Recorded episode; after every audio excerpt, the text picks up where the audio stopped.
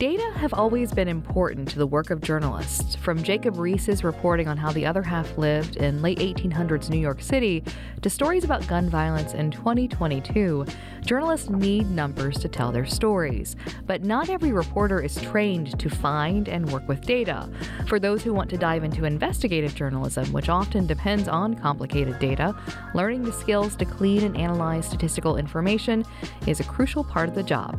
One NPR reporter's journey into the field of journalistic data analysis is the focus of this episode of Stats and Stories, where we explore the statistics behind the stories and the stories behind the statistics. I'm Rosemary Pennington.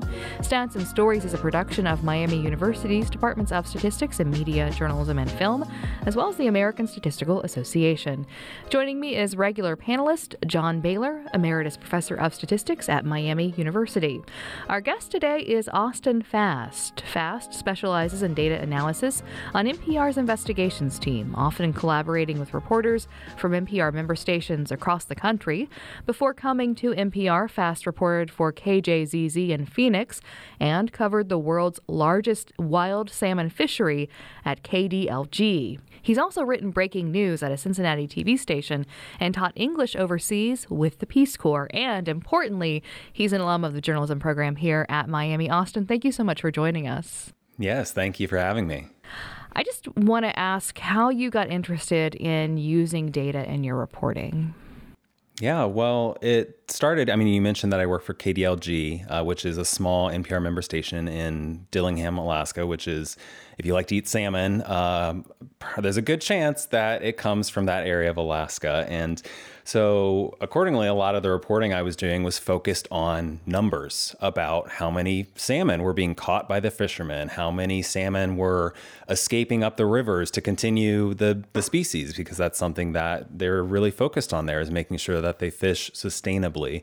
And so as I was doing my reporting there, I realized there were so many more stories that I could be looking into if I just knew how to analyze all these numbers that were coming from the the Department of Fish and Wildlife from in Alaska. You know, the, every day they had these all all sorts of numbers, and I was you know reporting them across the the airwaves to the fishermen who wanted to hear them and depended on them to kind of direct where they might you know cast their nets that day. But I realized there's there's trends within this data and these numbers that I was probably missing and just didn't know how to dig into. And so that's that's really how I got started and interested and and I realized a good way to kind of expand those and learn those skills was to actually get a master's degree at Arizona State. Um, they have a program specifically in investigative journalism. And and you mentioned that I was in the Peace Corps. The Peace Corps has this great program where they will fund uh, master's studies. So it all kind of came. It was a perfect perfect storm because I was like,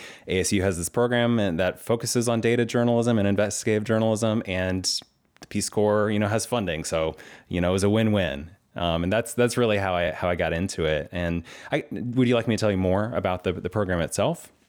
Yeah, I, I mean, I just the, the, the immediate follow up for me was can, what does it mean to train in investigative journalism? What are some of the components of what you did as part of that training?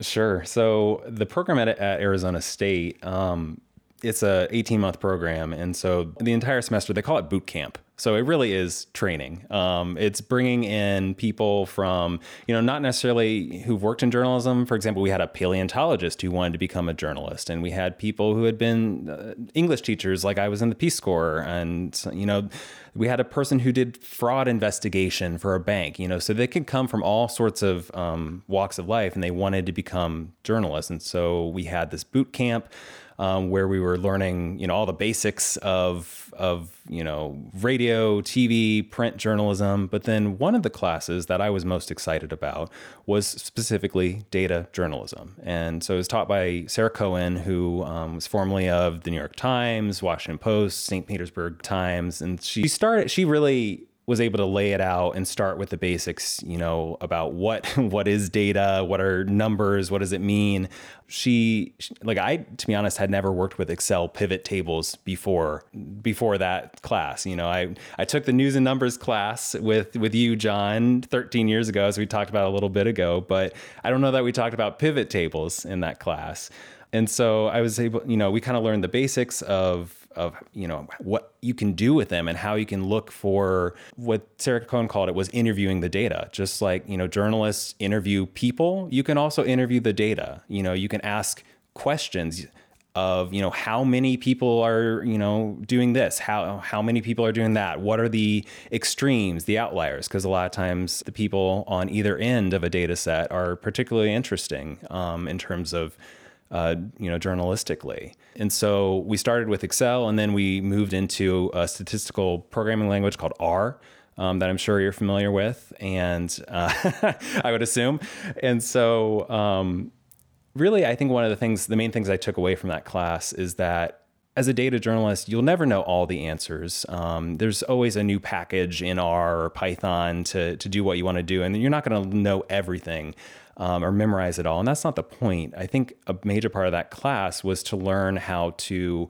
Um, you know, ask questions and find the answers for yourself. So I, I would say a major part of being a data journalist is actually um, Googling a lot of stuff, like being proficient at Googling. Because, like, for example, the other day I was trying to, I, I thought to myself, um, I wanted to calculate distances using latitude and longitude in R from one point to another. And I had, you know, thousands of points. And I thought, well, surely there's an R package for that somewhere and do a little bit of Googling. And sure enough, there it is. I found it. And, you know, 20 minutes later, I'm able to, for thousands of points, calculate the distance between them in R. And, you know, I didn't know how to do that before that, but really what, you know, the major takeaway of that class was, you know, you need to be inquisitive and ask questions and, you know, learning how to find answers for yourself. Was there a story you were working on? So it sounds like, you know, in a classroom environment, I think it can be really easy to feel like you, to get confident, right? And look, I know how to do this. But then when you go out into the real world, you're like, oh no. Like, at least that was for me, like multiple times and as a journalism student, like, yes, I know how to do this thing. And then went into the real world and I'm like, oh no, what do I do now? And I wonder, was there a story for you that you were working on or you worked on in grad school where kind of this, some of this kind of came together for you where you were taking what you were learning in that class and then we were able to really see how it was helping you as a reporter?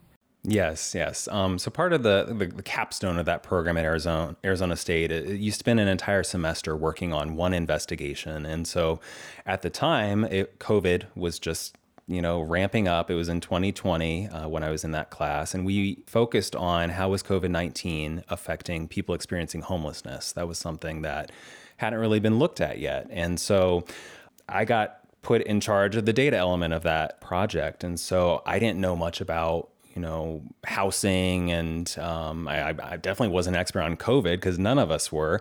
But again, like I said, I think a, a, key part of being a data journalist or any journalist is asking questions and finding the experts who can answer those questions for you. So what I did was I, I reached out to a bunch of demographers and sociologists and epidemiologists and asked them if I wanted to see where are the places that are most affected, where are the places where people experiencing homelessness are most affected by COVID. What would I do?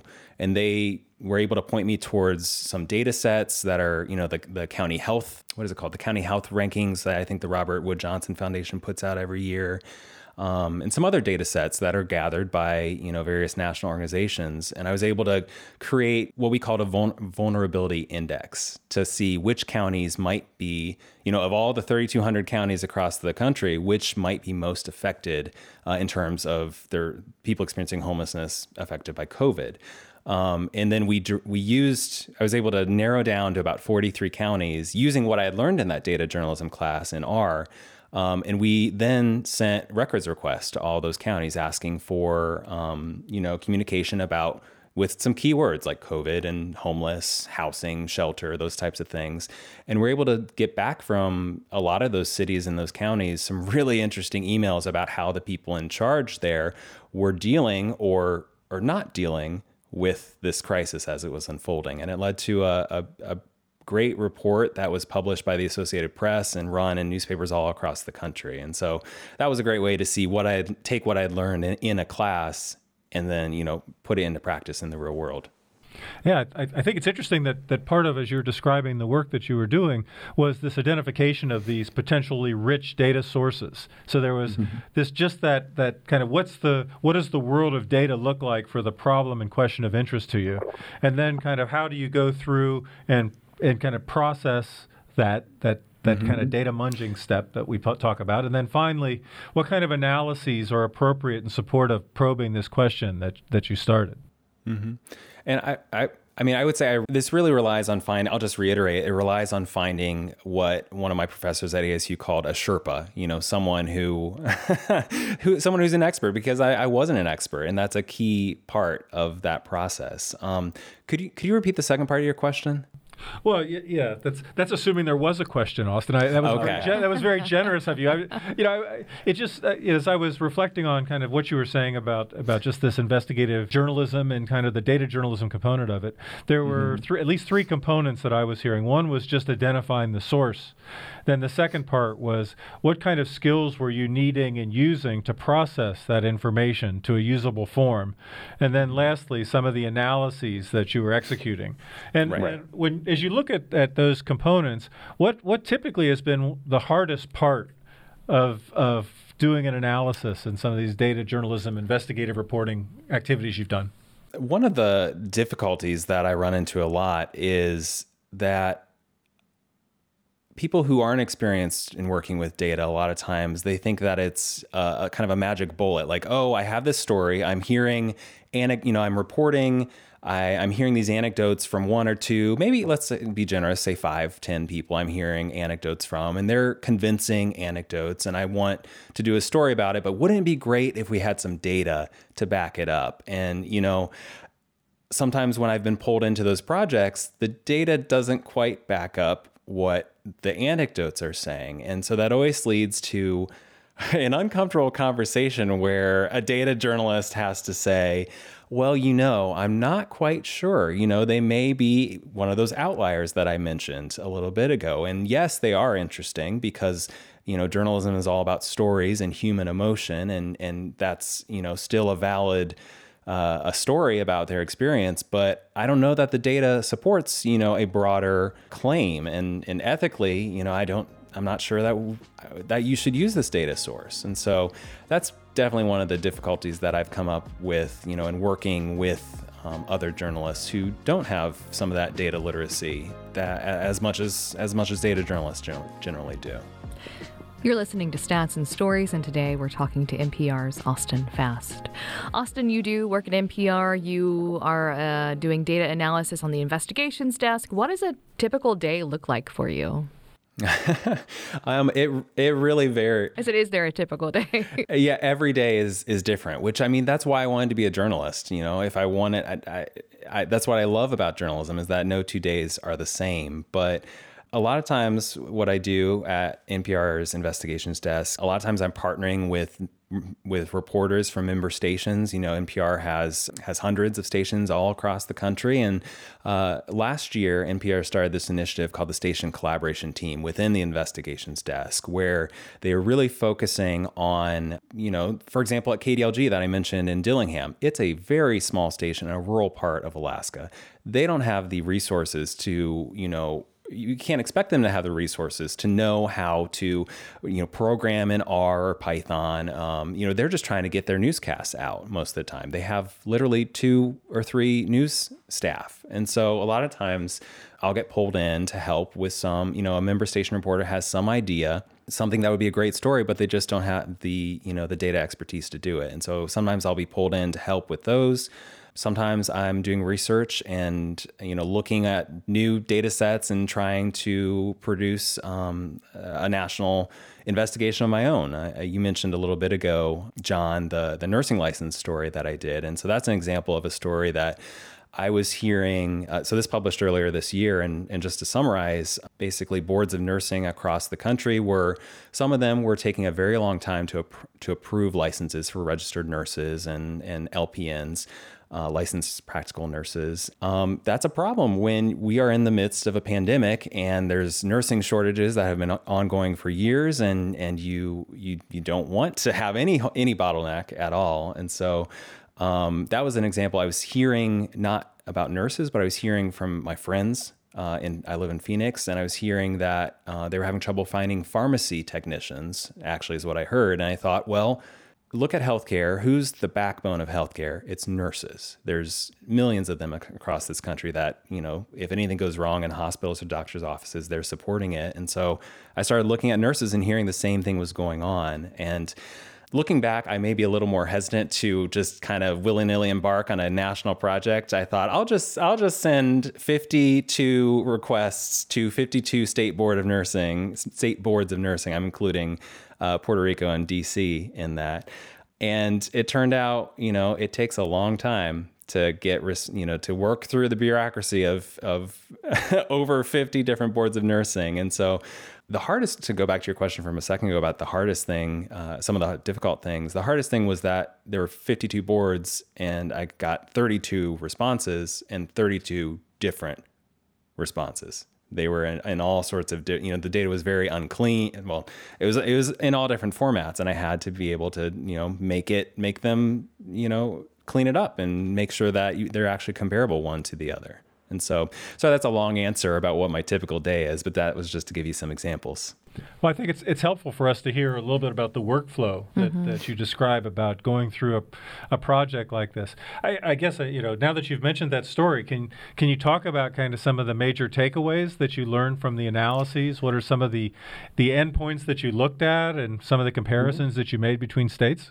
Sure. So, I mean, once I got all the data, it was a very simple analysis. I was really just looking at date the nurse submitted an application and the date that I was approved. I mean, it's subtraction, a count of days.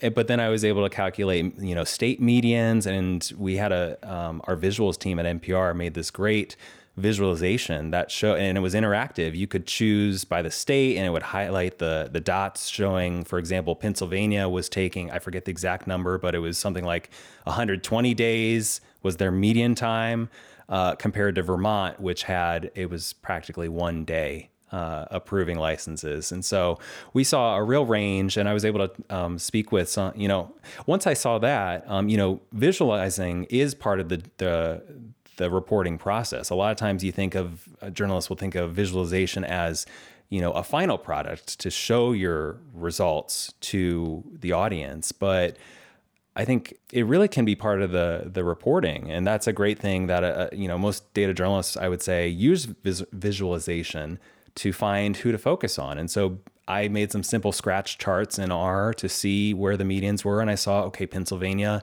Texas, California, those are at the top. They have really long median processing times of, of over 100 days each. And then we reached out to some of our member station reporters in those places and, and got, you know, pulled them in on board to, to get them to focus on, on their regions. And it was just a really nice collaboration to show, you know, this, where this is happening in different parts across the country, but then also the the national scale of it.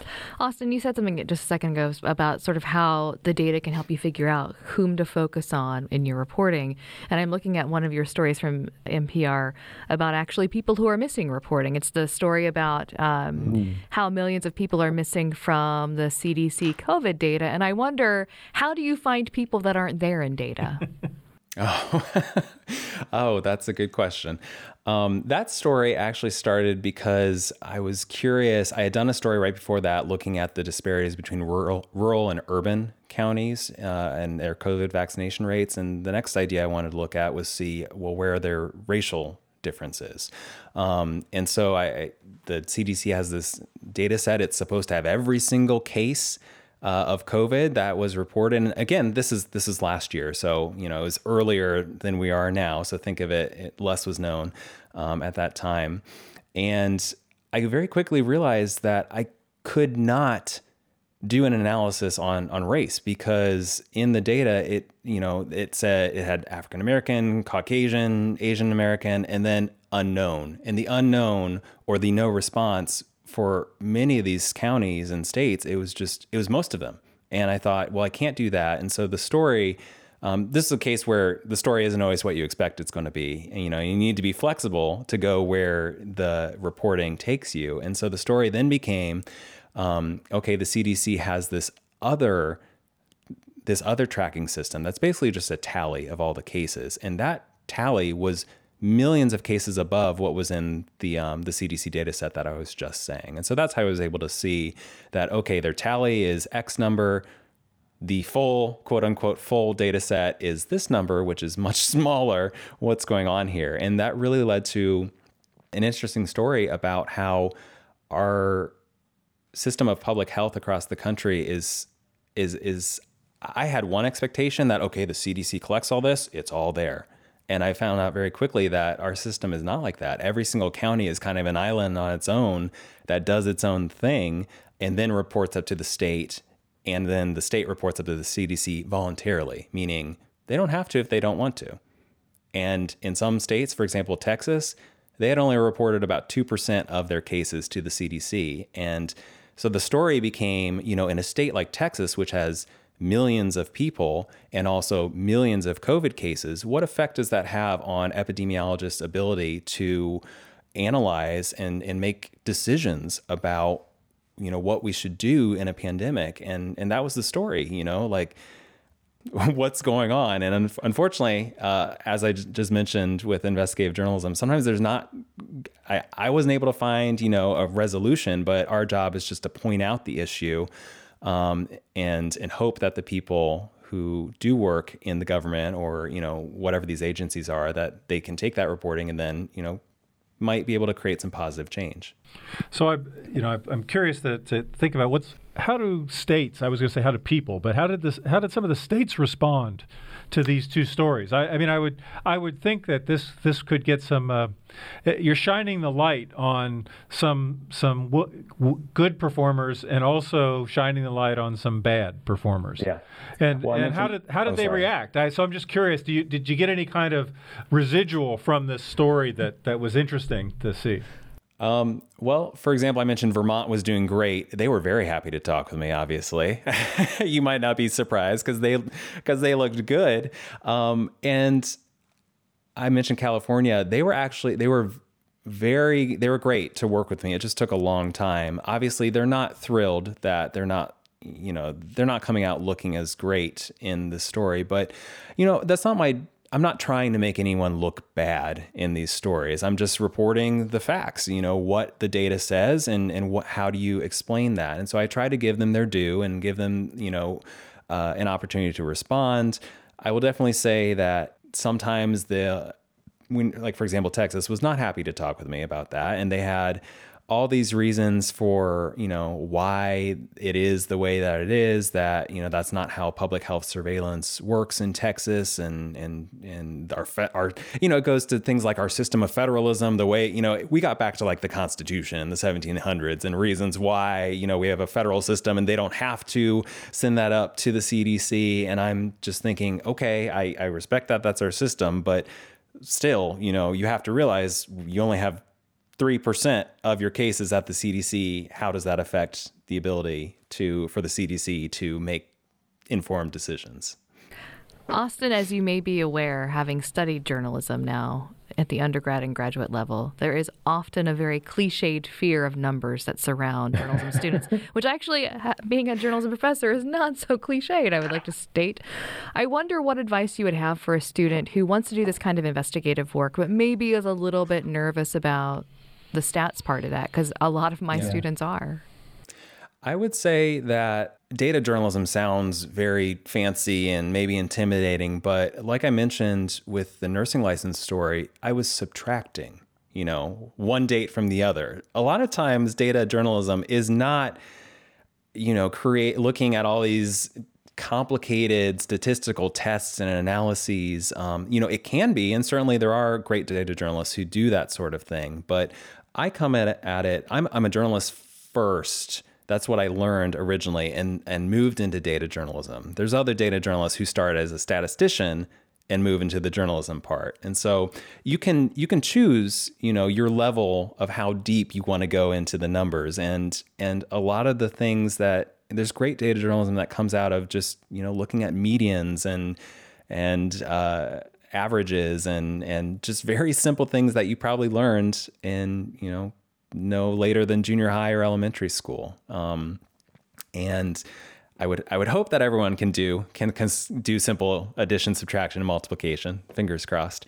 Um, and also, like I mentioned before, there's so many resources online. Um, there's there's website, there's all sorts of websites and information on. There's datajournalism.com. Um, one I turn to all the time is StackOverflow.com, uh, which is basically a message board for people who you know using Python or R who don't know how to do something. And there's just so many answers on there uh, of things you can try. And so I guess my last piece of advice would just, you know, just try it. You might be surprised um, at, at, how much you can learn, you know, even just by devoting a little bit of time to, to try to master some of these concepts.